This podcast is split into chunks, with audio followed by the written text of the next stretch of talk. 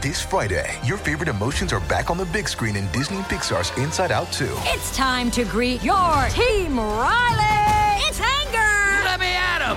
Fear. Safety checklist is complete. Disgust. Ew, ew. Sadness is in the house. Oh no. Hello, I'm anxiety. I'm one of Riley's new emotions. Disney and Pixar's Inside Out 2. There's a part two. We're going. Rated PG. Parental guidance suggested. Only in theaters Friday. Get tickets now. We took it all. We brought them to our land. An endless night, ember hot and icy cold. The rage of the earth. We made this curse. Carved it in the blood on our backs. We did not see. We could not, but she did. And in the end, What will I become? Senua's Saga. Hellblade 2. Play it now with Game Pass. Welcome to the New Books Network. Welcome to New Books and Literary Studies. I am your host, John Yargo. Macbeth says to Lady Macbeth soon after killing his king, Methought I heard a voice cry, Sleep no more. Macbeth does murder sleep, the innocent sleep, sleep that knits up the raveled sleeve of care, the death of each day's life, sore labor's bath, balm of hurt minds, great nature's second course, chief nourisher, in life's feast. Haunted by his bloody act, Macbeth now is denied the nourisher of life's feast, sleep. Sleep, can't live without it, can't act without it. Even so, it is also a condition of passivity, so eerily similar to death, so disconcertingly passive, so disruptive to active sociable virtue. Today's guest, Benjamin Parris, takes up this passage in a new book titled Vital Strife Sleep, Insomnia, and the Early Modern Ethics of Care from Cornell University Press. In his brilliant reading of the passage, Macbeth indicts himself as both a violator of sleep as the restorative for the king's body physical, as well as a perplexity to the ideal image of the vigilant care offered by the king's metaphysical body. In turn, Macbeth himself becomes self divided and denied the soothing balm of sleep. I am happy to have Ben Parris here to discuss Macbeth and other early modern texts concerned with sleep and care. Ben is visiting assistant professor of English at the University of Pittsburgh, and his work has appeared in Shakespeare Studies, Modern Philology, and SEL Studies in English Literature. Welcome to the podcast, Ben. Thanks, John. Uh, I really appreciate you having me here, and I'm certainly excited to talk about the book. To begin with, can you talk about how this book came together? What led you to the conjunction of care and sleep? Sure. Um, I guess the first thing to say is like most uh, first academic monographs, you know, this began as my dissertation topic. Um, and I settled on it as on sleep as a dissertation topic, um, sort of in a roundabout way because originally I wanted to work on Thomas Nashe. And uh, I'm not sure if you know this kind of minor pamphlet by Nashe called Terrors of the Night. Um, it's a, it, it, you know, some, a couple of people have more recently in the last three or four years published essays on it. But um, when I was in grad school, no one had written anything on it um, except for some very old, small, short pieces. Um, but it's a really weird kind of stream of consciousness prose tract um, that is really about like what happens to Nashe and his sort of consciousness and his body as he's riding through the course of a night out in the countryside. Um, and so he's very interested in the kinds of um, physiological and mental transformations that happen to um, human beings when they sleep and also to himself as he's sort of imaginatively you know composing this tract. So this got me thinking about sleep as a as a possible topic and and sleep mostly in its bodily registers rather than dreams right? Because there's been so much work in literary criticism on dreams. And you know um, deservedly so right because the dream narrative is extremely important in like you know western literary traditions and and so forth but um, once i started focusing more on the body um, and the kind of um, transformative humoral um, effects or consequences of sleep, you know, on early modern bodies. Um, I remembered that in Shakespearean tragedy, both King's Hamlet and Duncan are murdered while they're asleep.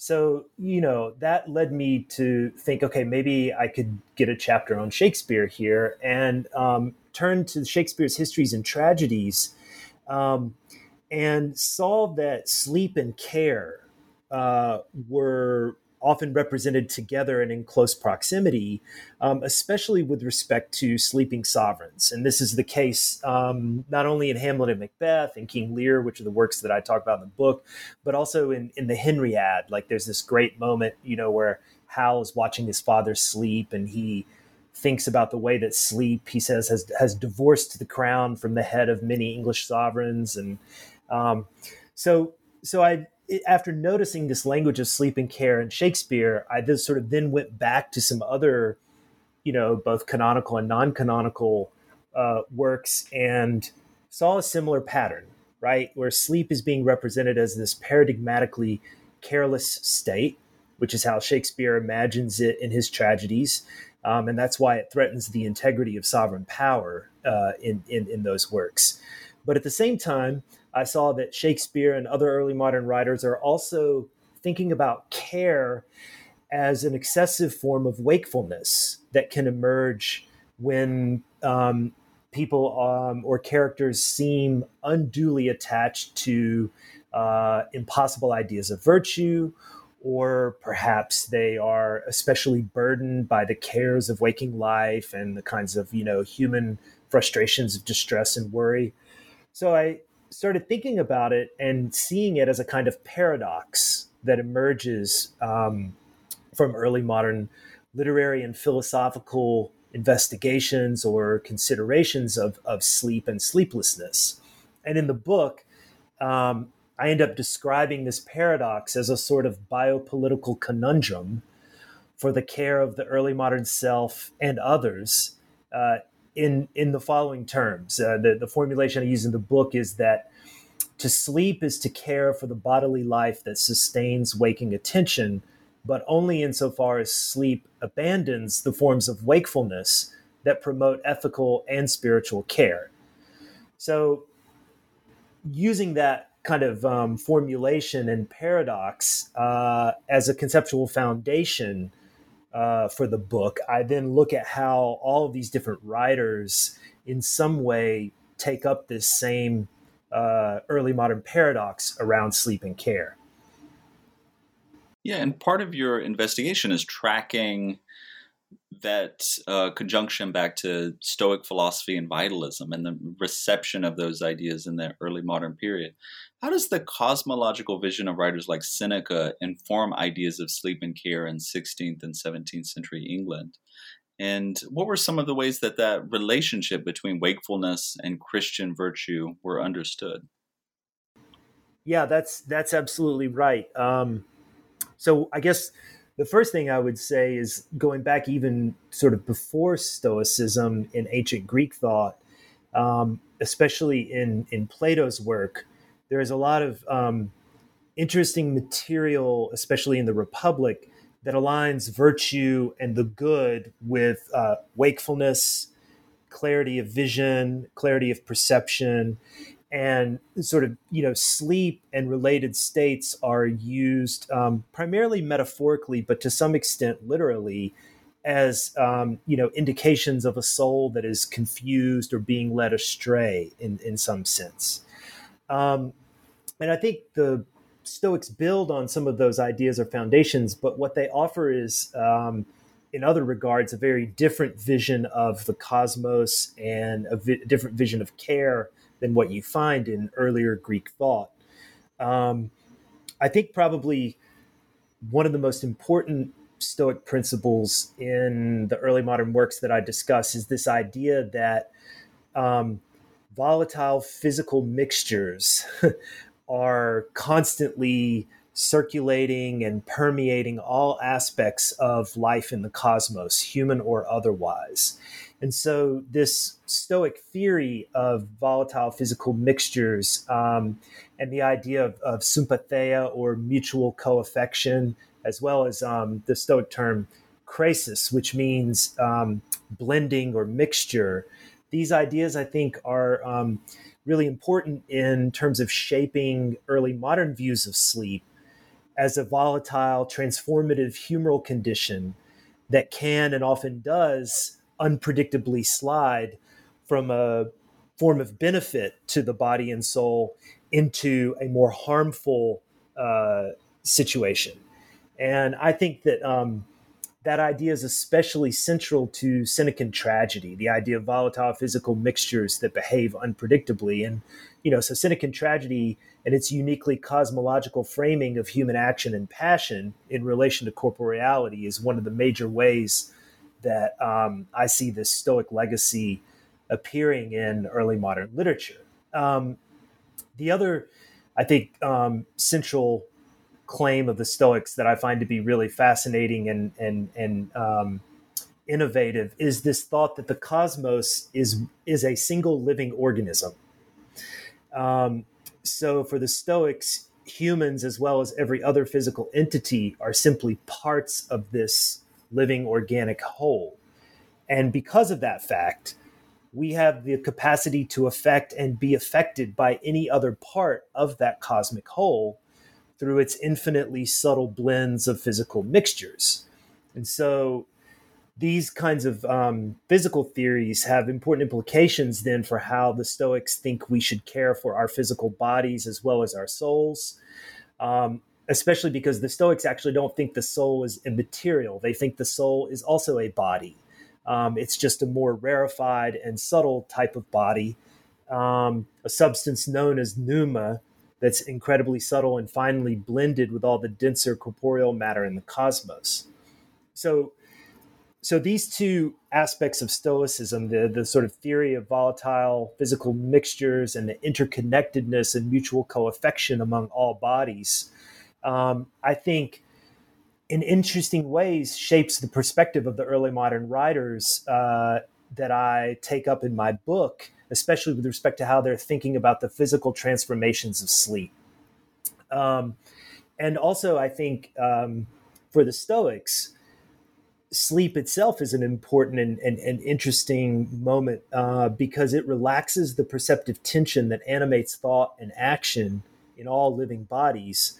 Um, but at the same time, for living beings, sleep harmonizes their soul. It restores it and places it uh, into a kind of um, attunement with the rational motions of the pneuma that form the cosmic web of, cross, of causation uh, that spreads across and holds together the entire universe. So this means then um, that for the stoics sleep is a form of care that restores and reattunes the human soul in accordance with these cosmic foundations. And all of this is um, in Stoic thought and in my book um, closely related to the school's uh, sort of first principle of ethical theory, which is called oikeiosis. And oikeiosis is a word that doesn't have a precise English translation. It has been translated as um, dearness, affiliation, attachment, uh, belonging, and these are all senses that are included in the word. It's related to the Greek word for home, oikos. And oikeiosis describes for the Stoics the first impulse of all living beings to sense and care for their own physical constitutions as embodied creatures. And various Stoic writings from the ancient world actually argue that oikeiosis continues even while we sleep because the rational motions of the pneuma are sort of uh, never ceasing and always in some way affecting bodies in the cosmos. So the living being is always exercising its most basic function of caring for itself um, as a physically constituted being, even in this sort of reduced minimal form.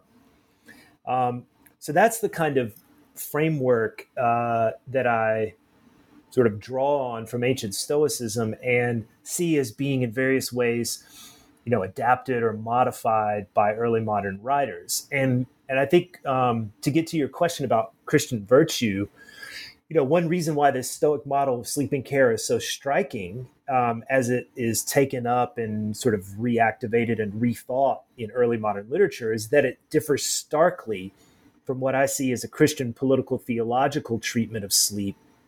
Um, not to mention this longer tradition in, in, ethics, you know, in accordance with Plato that I mentioned earlier. Um, but this tradition in in Western uh, Christian political theology that aligns sleep with ethical or spiritual peril. So uh, thinkers like Paul and Augustine are good examples here, um, as well as the you know humanist thinkers like Erasmus and Luther, who endorsed the model of constant vigilance and um, care uh, that protected against sleep because it saw sleep as a moment of carelessness, of paradigmatic carelessness that exposed us to the workings of the devil.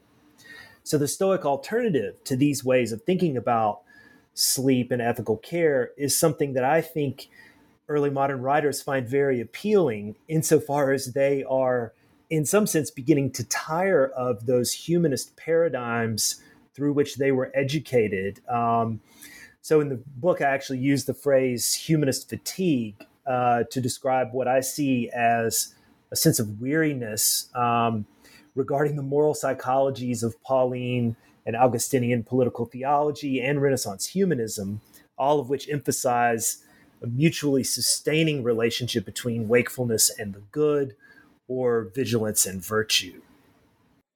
Maybe this would be a good time to turn to um, a distinction that you draw on um, what I understood to be a consensus about um, Aristotle, which has largely been shaped by the work of Agamben, that uh, there is bios and zoe, bios being biological life, zoe being the ethical, um, political life.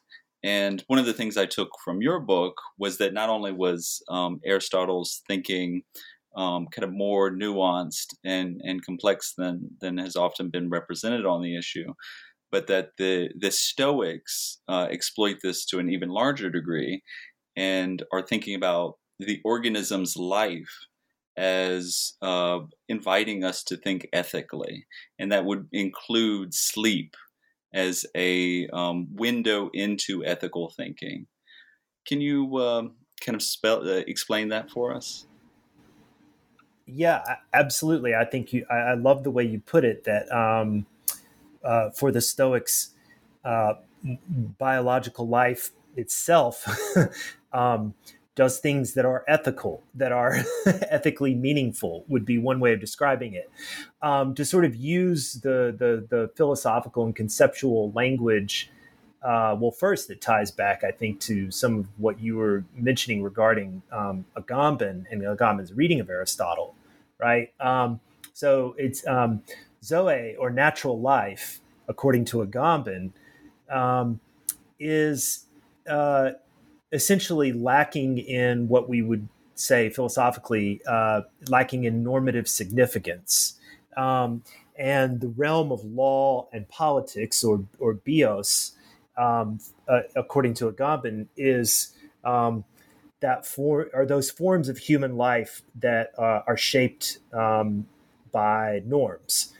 And um, that reading of, of Aristotle as being a thinker who draws these two spheres apart um, and does so in a way that for Agamben is, is a clear indication of the metaphysics of sovereignty and of the form of the inclusionary exclusion.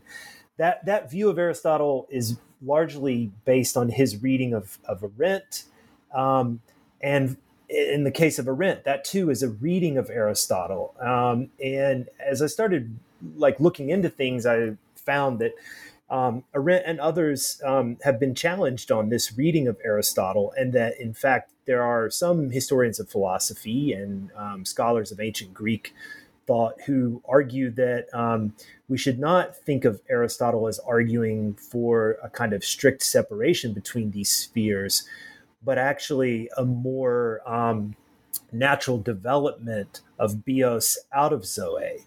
Um, now, you know, some people who read Agamben would say that, or some readings of Agamben would say that Agamben does allow for that possibility. But I, I, I don't know. Personally, the way I understand things, I, I think Agamben, you know, as Agamben reads everything, he wants to understand um, the entire history of the West, Western thought, through this kind of metaphysical structure, which for him is related to sovereignty and biopolitics in this way. Um, and along the lines you were suggesting, I think that the Stoics, even more than Aristotle, conceive of um, a kind of direct route from biological life or Zoe into uh, normativity. Um, and they do so basically by suggesting that um, biological life itself um, posits norms and forms of value. And uh, in this regard, uh, in the book, I argue that the Stoics are a kind of ancient precursor to the biopolitical thought of uh, Georges Canguilhem, who was one of Foucault's students and who was very responsible for influencing um, Foucault's theory of biopower. Um, but uh, in his book *The Normal and the Pathological*, thinks about normativity in this broad and rich sense, which is actually uh, coincidentally the way that most philosophers think about normativity. Um, and he has this idea of um, vital norms as the functional foundation of life um, that are constantly remade by the living organism, including humans. And so these biological norms become malleable sites of agency that respond to individual and social forms of influence, but they draw their inherent power from what Canguilhem describes as man's functional plasticity, um, which is linked to this idea of vital normativity. And so Canguilhem also explicitly aligns this idea um, with ancient thought because he says that um, these physiological constants or vital norms should be understood as virtues or powers uh, or, or, of the living organism, virtues in the old sense of the word, right, which combines the idea of capacity or power with function. So, all of this is to say that what my book is trying to recover, both in ancient Stoic thought and its um, sort of ethico biological theories, um, both from Stoic thought and uh, from Canguilhem's thought, uh, a way of understanding ethical normativity in relationship to the living body uh, that is very different from the uh, Agambenian metaphysics of sovereignty and what I see is almost a kind of stranglehold that Agamben has had in early modern studies. Uh, uh, insofar as I think most people who are working on political theology, questions of bare life, sovereign power, have have really been influenced and shaped by Agamben in this regard, and and as you mentioned, by Agamben's reading of Aristotle. Um, so yeah. Oh, excellent, and and I would like to just briefly go back and say I think I got the the two terms uh, mixed up there in, my question. Um, Zoe being biological or natural life, and that's right. Bios being ethico political life. So for those listening along, that's I'm right. sorry for any uh, confusion there.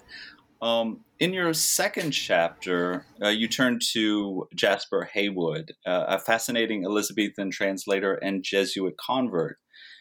Uh, you look at Heywood's translation of Seneca's tragedy uh, Hercules uh, Hercules Furens as an uh, Furens as an exploration of sleep as a form of self care as well as care extending outward to the world. Who was Heywood and how did he carry forward and complicate Stoic thought about sleep and care? Right, great. So, um, yeah, so as you mentioned, Heywood was a Catholic, and he he ended up becoming a Jesuit priest uh, at, at, at a certain point in his life. Um, he became a fellow at Oxford. I think the he had two different stints, and I think the first one he was quite young, um, in his teens, um, and then he left, and then he came back. Um, but around 1581, he got kicked out of Oxford and exiled from England because um, he was loyal to Mary Tudor and um, he uh, refused to back down on his Catholic convictions, right? And so he was he was exiled on pain of death. Um, also, interestingly enough, he was John Donne's uncle. I don't know if you knew that, but you know he's got some, you know, connections to uh, English literature in that regard too. But um, for my purposes, what's most important about Heywood is that before he was exiled from England, And while he was a fellow at Oxford, he started translating and actually completed translating three of Seneca's tragedies um, into English for the first time. And these tragedies, as you and any other early modernist who works on drama will know, were part of that Thomas Newton edition called Seneca: His Ten Tragedies. You know that that influenced so many English playwrights. Um, so Heywood was responsible for three of these translations: um, Troas, Thyestes, and Hercules Furens. Um, so while it also interestingly enough, while I you know I focus on Hercules Furens in the book, that's the kind of reading at the core of the first chapter, uh, or the second chapter, sorry. But um, uh, Heywood wrote uh, in his translation of Thyestes this really amazing preface in which he imagines himself falling asleep, and he tells the readers he's falling asleep at his desk at night, and his head is, is sort of um, collapses onto his copy, uh, his Latin copy of Seneca. And while he's asleep, Seneca's ghost visits him in a dream and tells him more or less, great work on these translations. Uh, I want you to keep it up. Um, you know, so keep if, laboring away. Sorry, only we were all so haunted by the writers that we work with, right? Seriously, I know you, there would be nothing greater than having that vote of confidence, right? so, um, so anyway, uh, so so um, so so I, I, you know when I found this when I was in grad school and starting to work on Heywood, you know, thinking about this scene, it was it was like manna in a sense because it showed that I thought Heywood was clearly thinking about some interesting connections between sleep and Seneca. Um, and of course, in Hercules Furens, that's really important because sleep and these questions about ethics and ethical care are really at the center of the tragedy. Um, because in the play, um, you know, Hercules comes back from the underworld and um, he's uh, struck by madness which is usually attributed to Juno, right, and seen as a kind of um, which which which is true to some extent, right? That Juno is responsible because she sends this cosmic madness to overtake Hercules.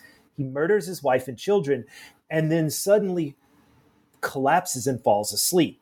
And there's this long passage where the chorus describes sleep in these very lyrical, poetic terms, but also um, emphasizes the ways that sleep is slowly restoring sanity to Hercules, right? And bringing calm to his impassioned soul. Um, and so in the book, I argue that at this moment, Seneca is drawing on the ancient Stoic theory of oikeiosis, which I mentioned earlier, to suggest that sleep is bringing a kind of cosmic therapy, you know, to to Hercules. But um, and and I think uh, you know this also uh, uh appears um, uh, sorry, this this idea of Hercules sleeping in connection to oikeiosis, you know, is is is, is in these earlier Stoic texts. Um, but I also argue that Hercules himself bears some degree of causal responsibility for his fall into madness, and the reason why is because Seneca clearly indicates that Hercules has refused to sleep, um, even though he's been in the underworld for like three straight days.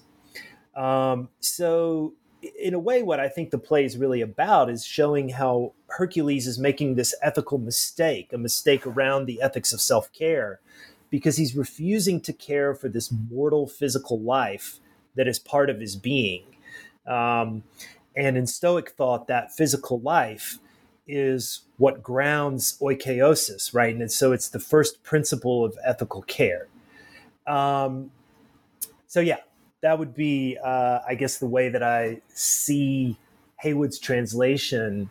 Um, in a sense, giving almost a kind of blueprint for later writers who are thinking about sleep, because you know, in um, in in the works that I discussed by Shakespeare, Spenser, and Milton, there are very explicit references to Hercules and to Hercules Furens in all of these works. You know, like Hamlet um, is comparing his father to Hercules at various moments. Um, uh, King Lear is um, a play that's quite clearly modeled on Hercules' madness and rage, and both Robert Miola and Gordon Braden have made this argument. Um, meanwhile, um, Milton uh, describes uh, Adam and Eve being shorn of their virtue uh, during the fall as the um, as being akin to the moment when Herculean Samson, um, the biblical Samson, uh, is shorn of his hair by Delilah. Right, so there, um, and then also uh, Red Cross Knight. I don't know if you'll remember, but when he's fighting um, against the dragon, um, and the dragon superheats his armor, Spenser has this long stanza that compares that to um, the other Senecan tragedy, Hercules Oetaeus, in which Hercules is poisoned, right? And the tunic collapses into his body and he starts to pull his body apart because he he he can't get the tunic off. So I saw all of these, you know, um, direct allusions of, between these central characters and Hercules um, as also being part of what was informing these writers' views of sleep. We took it all. We brought them to our land. An endless night, ember hot and icy cold. The rage of the earth. We made this curse. Carved it in the blood on our backs. We did not see. We could not, but she did. And in the end, What will I become? Senua's Saga. Hellblade 2. Play it now with Game Pass. Right. Hercules is not usually one we think of in terms of sleep. We think of him in terms of um, virtuous accomplishments, heroism, tirelessness. And what I'm arguing is that there's actually this kind of alternate literary history of the somnolent Hercules, um, which is recoverable in Stoic texts and which feeds directly into all of these early modern works. Yeah, let's turn to uh, the the figures of of um, sleeping kings in these these texts that you're looking at, um, Hamlet, uh, Macbeth, and King Lear, and uh, the, the questions that the sleep of the king poses for this um, political theological discourse of vigilant care. You know, the king is father and ruler, always awake to protect the larger polity. Um, what do those plays have to say about sleep and care? Yeah, absolutely. That's right. Um, the the whole theory of the king's two bodies, you know, is, is premised on this idea that the king has to always care for the body politic, along with caring for you know his body natural. Um, and uh, like in in Ernst Kantorowicz's um, you know King's Two Bodies, that that massive tome that's so important in early modern studies. Um, there is a really interesting series of footnotes that talks about this um, figure in um, medieval tracts known as the Rex ex somnus, or the king outside of sleep. And so Kantorowicz is um, sort of suggesting that this idea feeds directly into the early modern variation, um, you know, in thinkers like Plowden and Coke and, and, and, and so forth of the king's two bodies.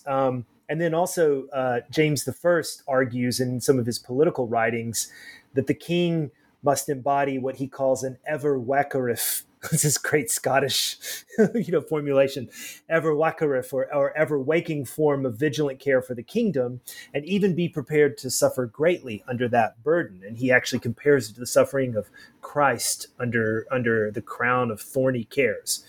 So, all of this is to say that you know, this is all the kind of um, these are the political theological fictions that I think Shakespeare is taking aim at in these tragedies.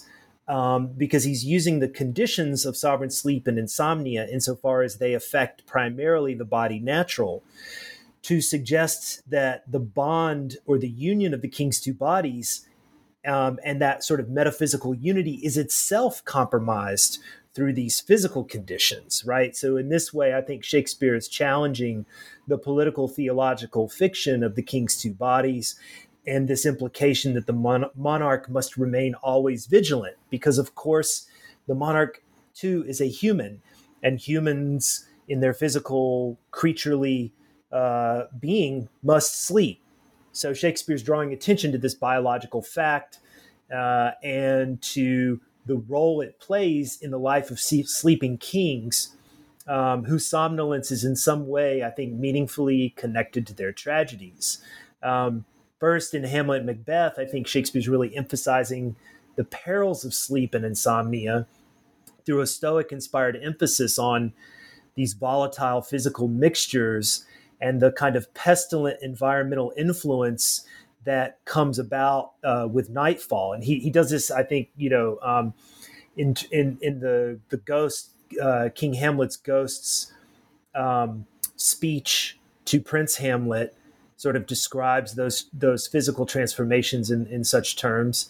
And then Lady Macbeth's speech, um, when she imagines, you know, sort of summoning these um, sort of venomous, you know, nocturnal uh, substances and, and, and, and forms of influence to kind of um, pollute and occlude the scene of uh, Macbeth's murder of Duncan. Um, all of this, I think, is drawing on the kind of poetics and also philosophical underpinnings of Senecan tragedy when um, King's Hamlet and Duncan are murdered. Um, and then in King Lear, I think Shakespeare's up to something slightly different. I mean, he's also interested in volatility of physical mixtures, which we see, you know, when Lear is out on the heath and suffering madness. But what the play ultimately works toward, I think, is an emphasis on the restorative virtues of sleep. Um, and so, sleep, as it does in Hercules Furens, um, is an important form of cure and a therapy to the madness that Lear experiences when he tries to let go of sovereignty, but but but seems in some ways uh, unable to let go of the sovereign cares that still are attached to his psychosomatic being. Um, so for me, in this uh, chapter, the the kind of reconciliation scene with Cordelia is really important, where Lear's doctors say he, you know, there there is a kind of um, cure that we can bring, and it's the most natural cure of all, which is sleep. And so then Cordelia, I think, acts as a kind of um, embodiment of the Stoic sage, because she summons what she calls the unpublished virtues of the earth um, and asks that they sort of come to her father and cure him um, and relieve him of the harmful forms of distress and worry and madness uh, that I think are kind of residues from the burdens of state that King Lear has has had to maintain. Um, and sleep then becomes the only cure to this condition uh, Vital Strife. Uh, I should also say, great title. Um, Thank you. Uh, takes up uh, uh, Edmund Spenser's Faerie Queene, um, and you, you, identify a deep ambivalence around sleep in um, Spenser's poem. Uh, while previous scholars have suggested that sleep for Spenser is always corrupting or mostly corrupting of heroic virtue, you see a greater nuance in Spenser's representations of sleep. For instance, you locate a real difference between how sleep is thought of in book one of The Faerie Queene and book four of the same poem, right? Uh, yeah, that's right. Um, I mean, I think here of um, the argument that various Spenserians have made about the ways that the poem exhibits a kind of dialectical thought and progress um, you know, and so I think maybe we could sort of um, draw sleep into that sort of an argument in, in in terms of seeing some of the differences between the way sleep's represented in book one versus book four. Um, but I think that you know, in book one, arguably, Spenser is, um, I think, more deeply concerned with the paradox that I discussed earlier. Right, that on the one hand Sleep seems to um, throw you into this state of careless inattention. It makes you vulnerable, and in Christian the- political theology in particular, vulnerable to assaults from the devil. But at the same time, um, sleep is clearly also a kind of care, a care for the physical or bodily life that sustains us. And I think he uses Red Cross as a kind of um, paradigmatic example of this. Um, and ultimately, what he works towards in book one is a model of virtue and mutual care through the relationship between Red Cross and Una that's both Stoic inspired and I think presented as an alternative to what I would describe as the vigilant, individualizing ethos of Pauline political theology.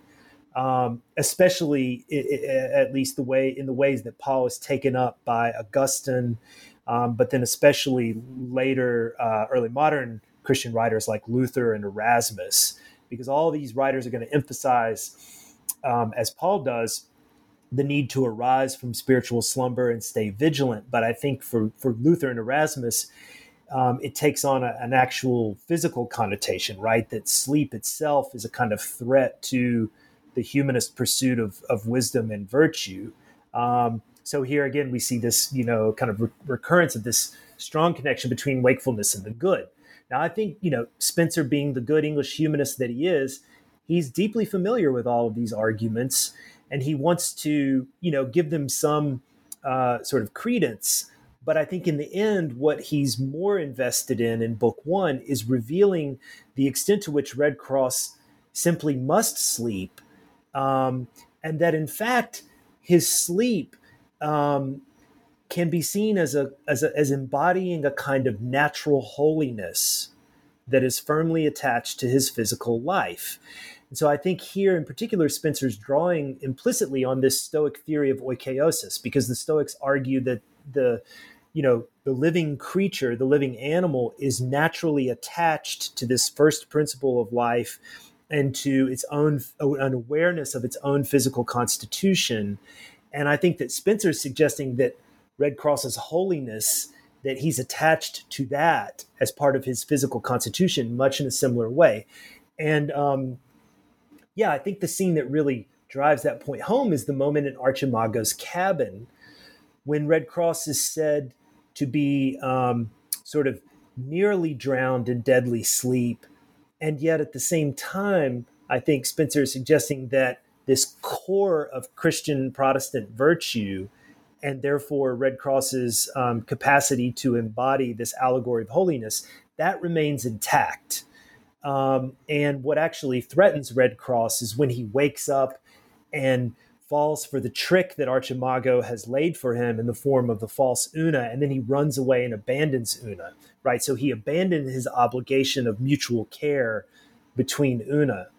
Um, so you know, I think that, um, and then Spenser is going to go on later in book one to suggest that Una too bears obligations of mutual care to Red Cross, which is why she watches over him uh, when he falls to the dragon fire, but is restored by the holy spring of life, right? Like while he's sort of sleeping this sleep of death that then becomes a rebirth, um, Una is watching and caring for him as she prays.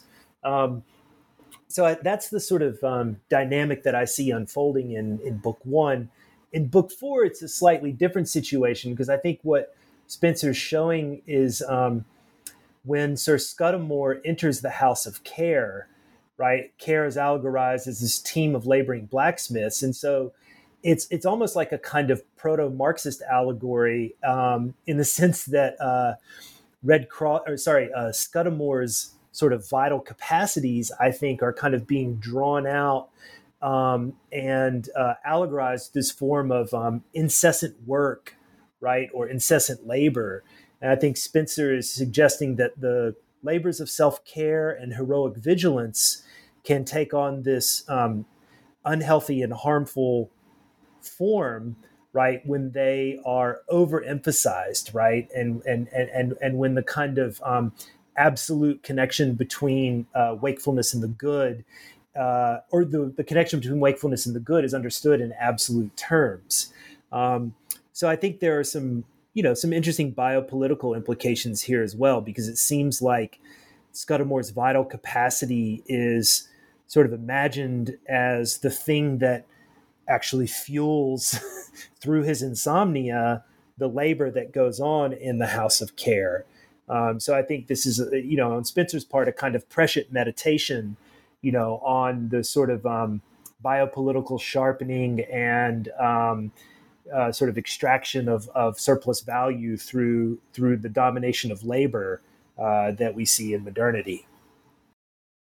Yeah, I like that. I like that reading of the House of Care is is almost like a um, allegory dragged to the extremes of what it can hold and contain. That's that's wonderful. Yeah. Um, you uh, your fifth chapter is on Paradise Lost, uh, and you're reading um, sleep in that poem allows for a kind of sensual and spiritual ascendance. but it also lets one's guard down against sin and spiritual corruption. How does Milton fit within this uh, complex history that, that you weave in Vital Strife of vitalist thought, Stoic philosophy, and Christian theology? Right. Well, in terms of some of the, the sort of philosophical principles that animate Paradise Lost and, and Milton's sort of turn toward vitalism later in his career, there and also in Doctrina Christiana, I mean, I, I think, um, and I mean, you know, you make these kinds of arguments, and you know that the Miltonists are just waiting. sharpening their knives in the corner. the, the um, Miltonists are always there. They're they're yes, always they always they're always waiting. there and always yeah, absolutely. And I you know I will say I am no Miltonist, but I love Milton, um, and um, when I read those later works, to me, knowing Milton's vast learning and knowledge, right, and his reading of you know ancient Greek and Latin texts, and also explicit engagement with Seneca, which, for instance, actually um, it's worth mentioning here that in the Tenure of Kings and Magistrates, Milton quotes from Seneca's Hercules Furens, right? So it's a play he's very familiar with. But anyway, I think that Milton's theories of matter and this kind of architecture of the cosmos are actually really influenced and shaped by the Stoic theories of matter um, that uh, hold that um, there is no separation or strict separation between mind and body. Um, there's no thing like there's no kind of Cartesian dualism um, that nature and the entire cosmos is alive. Um, and I think that in the kind of prelapsarian world that Milton imagines, I, I think um, you know is very consistent with with Stoic principles um, and the Stoic scale of nature and so forth. Um, but I also think that you know, in in a kind of more literary sense, perhaps. Um, that Milton's really picking up on a lot of the currents that I'm tracking in Spenser's Faerie Queene um, as he's constructing his own vitalist vision of sleep and ethical care as a synthesis of Stoic oikeiosis and uh, Christian redemption. Um, and I explore those ideas primarily through Adam and Eve and what I understand to be their sort of natural attachments to a form of virtue that is psychosomatic and, and physiological. Um, and uh, I see that unfolding in scenes of awakening. So, for instance, when Adam, you know, kind of wakes up for the first time and then falls back asleep, I sort of, um, you know, track how I see that as as as as having deeply stoic resonances, um, but also in the kind of developing relations of care between them, and in the way that care takes on a um, new condition of labor, suffering, distress, and woe you know, in the post lapsarian form. Now, interestingly enough, I think that maybe uh, um, the chapter's most unique argument, which is connected to this idea of, uh, of a post lapsarian care or fallen care, and so far as I'm aware, no Miltonist has made this argument yet, um, is that in Paradise Lost, Milton essentially connects the condition of insomnia to his ontology of evil as privation. Um, so in this moment in book five, which Raphael, in which Raphael is narrating to Adam the story of the of Lucifer's fall, right? Um, the moment where that happens, where Lucifer um, transitions into Satan, is precisely the moment at which Milton describes Lucifer as remaining awake, um, despite the fact that the entire rest of the angelic host is deeply in this bliss, blissful harmonic state of slumber, right? So, like Lucifer sort of manages to individuate himself in what I argue is a kind of deficient mode of being, a form of privation that is insomnia, right? So, it's this kind of form of wakefulness that is not actualizing a good, but a form of wakefulness that is instead a privation of the good that wakefulness uh, usually actualizes. And so, in this sense, it's it's it's it's an it's a privation of insomnia. And so, I think Milton imagines insomnia as the origin of evil. um, and uh, it becomes a pestilent force of negation or perversion, right? That first emerges in this scene of malignant wakefulness embodied by Satan, and then begins to circulate across the cosmos in various ways, ultimately, you know, finding itself uh, in Adam and Eve's bower, um, and then radically transforming uh, the conditions of, of waking human life. Malignant wakefulness. That that is a term I'm going to carry forward. That, that's excellent. Um, let's uh, finally let's turn to um, Margaret Cavendish, who has an unorthodox view of sleep that you argue is um, both challenging the Cartesian mechanical view of the body and the Epicurean vision of, of lifeless atomism. Um, what do you see as Cavendish's most important contribution to, to this crux of sleep and care? Right. So, um, yeah, so I think that um, so the, the the sort of simplest way to answer the first part of the question here would be that um, Cavendish is taking aim at I think um, Hobbes and Descartes especially, but but other thinkers as well, who imagine that sleep involves some kind of um, cessation of activity of the soul, right? Cavendish wants to say that um, that can't be the case because what she describes as sense and reason are activities that must always be ongoing um, because they can't have a kind of um, beginning and then an ending and then a new beginning right? That these these are these are and she has all kinds of reasons for for saying this but that's the that's the basic point. So she thinks that even in sleep sensation and reason must continue right? But um more particularly the way that she fills out the really fascinating philosophical um, world that for her you know supports this idea concerning sleep is deeply stoic. In fact, I think that she is the most explicitly neo stoic of all the writers that I discuss in the book. Um, and I'm not the first person to make that claim by by any stretch. Um, actually, the, it's the the philosopher Eileen O'Neill who taught at UMass uh, at, at, UMass um, Amherst, right in the philosophy department for many years. She sadly passed away um, and uh, but but she her work on Cavendish um, really shows that Cavendish is deeply indebted to the Stoics, even though Cavendish never acknowledges that fact. And you know, to be fair, that's in part, as Eileen O'Neill argues, because Cavendish is wary of unchar- being treated uncharitably by mostly male philosophers, right, who are going to accuse her of unoriginality and so forth. Um, and I'm not trying to do that at all in the book by showing these deep connections to Stoicism. In fact, what I'm arguing, and this gets to the second part of your question, is that um, Cavendish actually radicalizes the Stoic theory of oikeiosis in a really fascinating way, because you know the Stoics are going to say that um, is something that living animals do.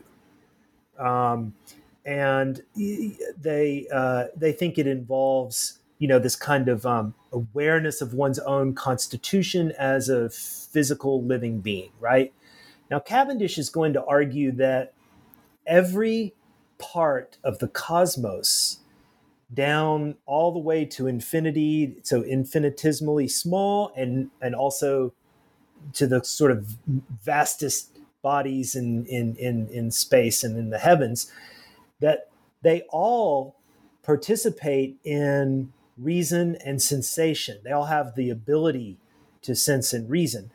And in this way, I think um, she's arguing effectively that um, is something that happens among all the parts of the cosmos, right?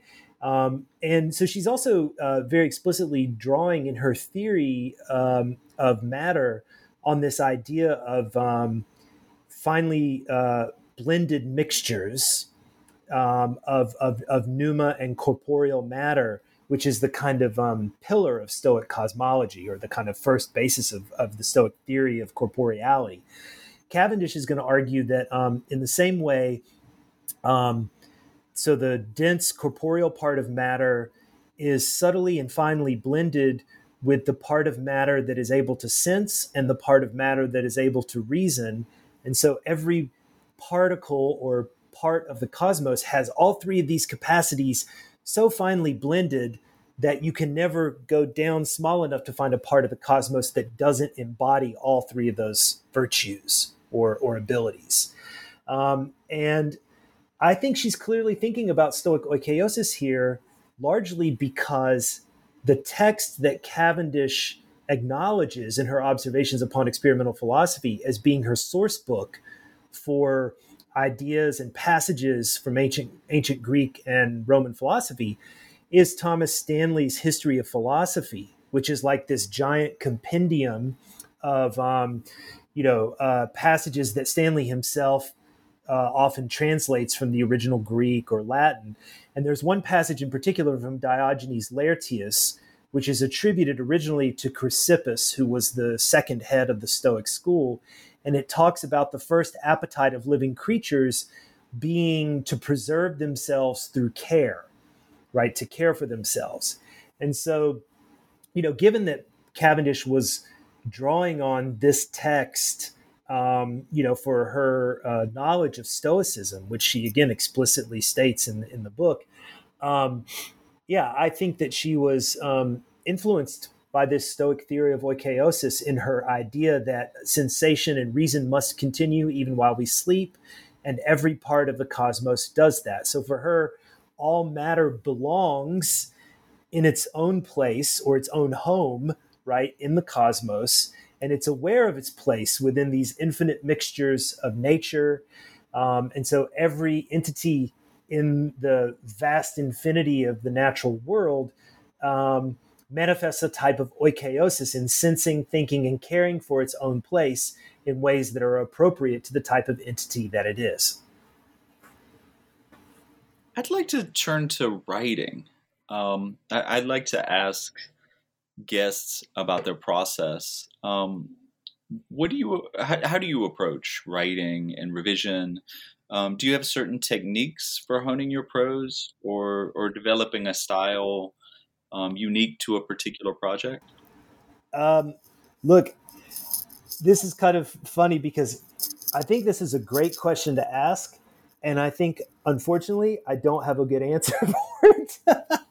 so while while I've probably talked too much in response to all the other questions, this is one I, I've thought about. But you know, I don't have great tips to share, and I don't even know if I can describe my process because it just feels to me like my process is often so haphazard and full of struggle. Um, you know, maybe this is connected to why I titled the book Vital Strife, because that sort of seems to me to articulate what writing is like for me. Um, I will say this, though. Um, it gets a little bit easier as I get older. Um, but for me, constant revision, you know, I can't even, I can't even, I mean, I did so many revisions you know, uh, to get this book into into the final form. And uh, you know, I, you one often hears that truism that projects are only abandoned, never actually completed, and that feels very real to me in, in, in some way. Um, so I, you know, I wish I had a better answer and some more constructive or helpful things to share about my process, but but I, unfortunately, I don't. Okay. Or, well, let me ask this: Do you um, I've often been inspired by the the, the phrase the inner sensoriate, or you know the the kind of reader that you're writing for. Like, do you visualize a person, or is there a a particular reader you're trying to reach or or um, impress? Or? You, you know, actually, that that's actually very helpful because um, I would say yes. I have maybe a group of what I would consider to be my ideal readers, who I think are scholars in the field whose work I most admire and see my own as, um, in some sense, being in dialogue with. Um, and yeah, I mean, and, in in this book, I think that you know those those individuals were really, I think, probably first and foremost Julia Reinhardt Lupton and, and her work on Shakespeare and um, you know Aristotelian virtue, as well as Agamben. Um, I think also um, Graham Hammill uh, and Chris Pye are uh, two, you know, um, people whose work has been a real tremendous influence on my own and who I'm sort of imagining in some ways, you know, as, as having a seat at the table. Um, and uh, yeah, I think, you, you know, the, um, there are others um, at various points along the way who, who kind of come up, but I do think it's helpful to ask yourself, you know, who are the people whose work has most shaped my own thinking, right? And who and, and whose work I, I, I, really admire in ways that um, you know can then lead you to think that you aren't just uh, writing, you know, to this sort of like empty, absent you know idea in some way right um so the yeah I, I, audience this kind of vague right. ambiguous yeah yeah I, I, I think that's absolutely right and then you know there are moments along the way where i think it's uh, you know maybe i'm uh writing in a oh also i guess I, I didn't mention gordon teskey and stephen fallon but those are also two especially in the milton chapter you know um, but but then there are moments where I do start to think more generally. You know, of course, when you write the introduction and you're revising the introduction to the book, then I sort of am thinking more like the field at large. You know, trying to really do my best to draw as many people as I can over to what I'm trying to advocate for, which is this very new way of thinking about Stoicism and its reception in the early modern period and what it might mean for early modernists, but also humanists more broadly, you know, to uh, take Stoic ideas up in a new way. Now that this book is out in the world, um, this is my usual final question, and it's probably the most loathed, uh, or the most reviled question I ask. Uh, what what are you turning your attention to now that this book is published? What what's the next project or scholarly interest that you're pursuing? That's that's very interesting to me. That it's usually the most loathed because I'm actually happy to get this question. Um, yeah, and uh, I actually have two book projects that I'm working on right now, um, and they're both uh, closely related um, because they're both on ideas of endlessness and infinity um, that emerge, you know, from two very different contexts. So the first book is on literary responses um, to the early stages of capitalism and discourses of political economy. Um, and the the second book um, is uh, on the philosophical and scientific emergence of cosmological notions of infinitude that uh, occur along micro and macroscopic planes. So there's a way in which I think you can see the seeds of both books, you know, in my in my first book, you know, um, the first the, the the the the first current new book project is is titled Endless Goods: Early Modern Virtue and Political Economy, and it's going to be focusing primarily on drama.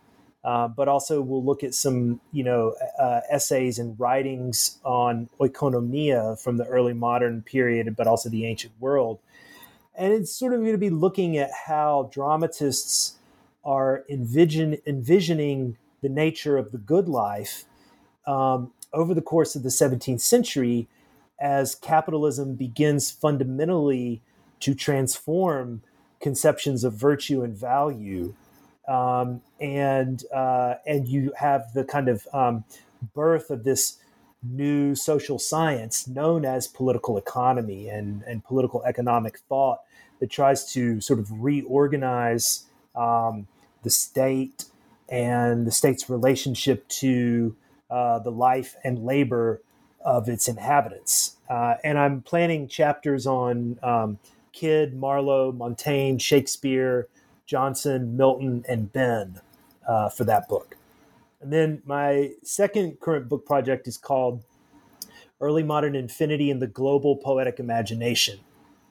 So this is where I'm kind of moving into a, a kind of um, global global early modernity as um, area of focus. So it's taking a historical and transnational comparative approach to ideas of infinity in early modern works of literature, philosophy, and, and science that in some way valorize poesis and the world making capacities of the imagination.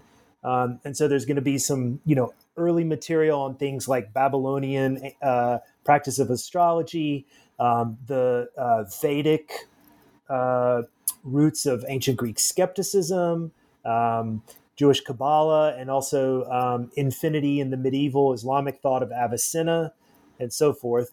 But then the book, uh, I think, in its main focus will still be on, you know, 16th, 17th, 18th century works. So I'm thinking in particular of um, like a chapter on Milton's Paradise Lost um, and its cosmological and astronomical notions of infinity and how they square with the 17th century transcription of the Mayan creation story, uh, which is known as the Popol Vuh, um, which is a much older text, but it didn't. It was first transcribed by um, a Spanish priest and colonist. Um, and then um, I think there will also be a chapter on Leibniz's monadology and uh, the form of uh, lyrical poetry from various global traditions, um, maybe including Bedil of Delhi, um, who's a really interesting poet that um, Tim Harrison um, and Jane Mikkelson have recently done some really interesting work on that was published in Modern Philology. Um, so yeah, so I so those are my two current book projects. I'm actually really eager to get started on them. All right, that's very exciting. We'll look forward to those projects um, as they come out. Thank you so much uh, for joining the pod, Ben. You're very welcome. Thank you so much for having me, John.